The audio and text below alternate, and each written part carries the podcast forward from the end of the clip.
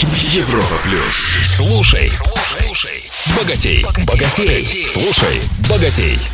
Привет всем, с вами Роман Аргашоков, специалист по управлению личными деньгами. У меня вопрос к слушателям. Как бы вы себя чувствовали, если бы знали, что точно достигнете все основные материальные цели?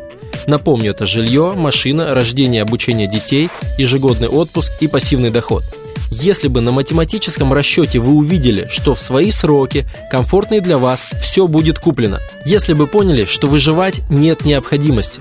Скажу по своему опыту, это снимает напряжение и освобождает огромное количество энергии. Как этого достичь? Я рассказывал вам о личном финансовом плане. Его первая версия называется «План финансовой безопасности». Это максимально консервативный вариант – начинаешь с людьми составлять, они хотят быстрее, выше, глубже.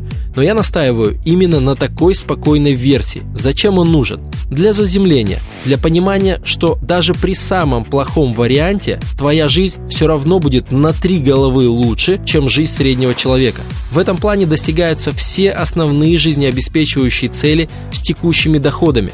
Увеличение закладывается не более удвоения, да и то за 5-8 лет. И он позволяет человеку выдохнуть, когда увидишь, что сможешь купить себе все необходимое, перестаешь переживать, бояться и гореть.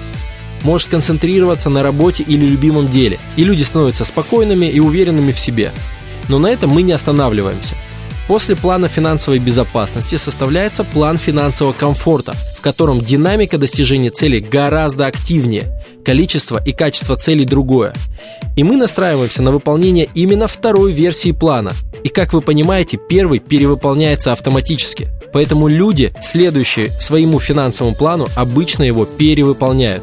Конечно, есть небольшой риск. Нашим людям дай уверенности в завтрашнем дне хотя бы на час, они уже успеют взять кредит. Но это скорее от финансовой безграмотности. Умеющий управлять деньгами человек понимает, что использование невынужденных кредитов – это ненужная благотворительность в пользу банков. Лучше потратить все на себя любимого. Резюме. Заземлите себя с помощью плана финансовой безопасности. Позвольте себе убедиться, что со вполне адекватными усилиями вы сможете закрыть основные материальные потребности.